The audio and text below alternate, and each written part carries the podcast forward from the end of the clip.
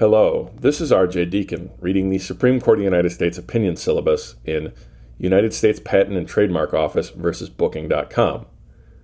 Certiorari to the United States Court of Appeals for the Fourth Circuit. Argued May 4th, 2020. Decided June 30th, 2020. A generic name, the name of a class of products or services, is ineligible for federal trademark registration.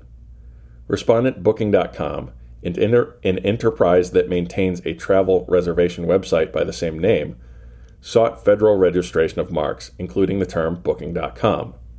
Concluding that Booking.com is a generic name for online hotel reservation services, the U.S. Patent and Trademark Office, PTO, refused registration.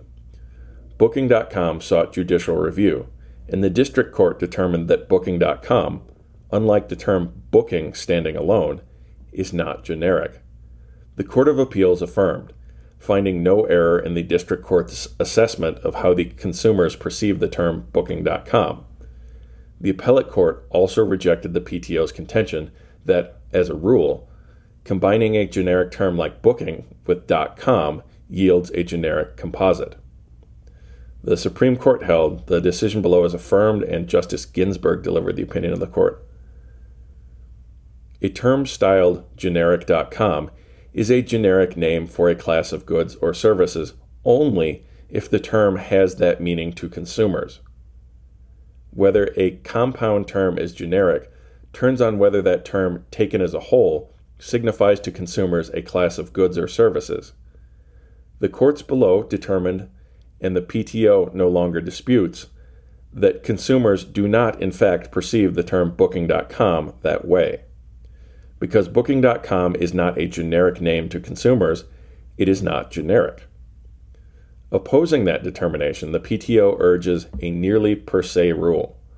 When a generic term is combined with a generic internet domain name suffix like .com, the resulting combination is generic.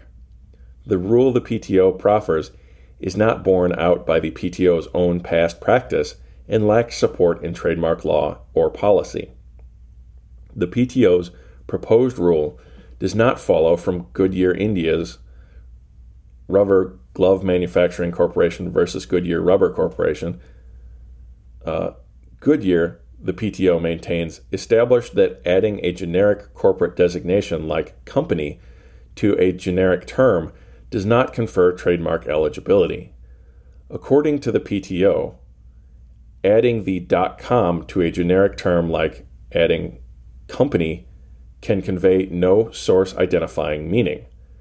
That premise is faulty, for only one entity can occupy a particular internet domain name at a time, so a generic .com term could convey to consumers an association with a particular website.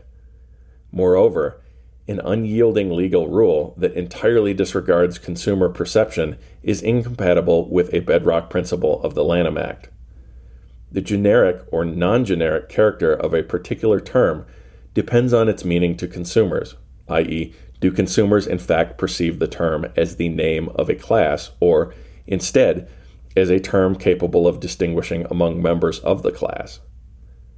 The PTO's policy concerns do not support a categorical rule against registration of the generic.com terms.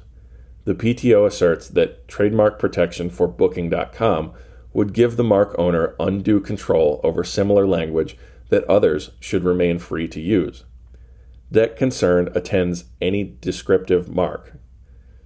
Guarding against the anti competitive effects the PTO identifies, several doctrines ensure that registration of Booking.com would not yield its holder a, a monopoly on the term booking.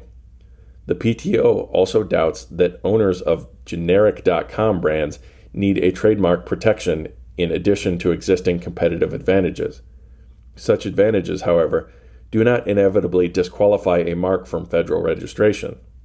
Finally, the PTO urges that Booking.com could seek remedies outside trademark law, but there is no basis to deny Booking.com the same benefits Congress accorded other marks qualifying as non generic. The decision below is affirmed. Justice Ginsburg delivered the opinion of the court, in which Chief Justice Roberts and Justices Thomas, Alito, Sotomayor, Kagan, Gorsuch, and Kavanaugh joined. Justice Sotomayor filed a concurring opinion. Justice Breyer filed a dissenting opinion. Thank you for listening. If you'd like to get a hold of the podcast, I can be reached at roadsscholar80 at gmail.com. That's R O A D S and the number 80.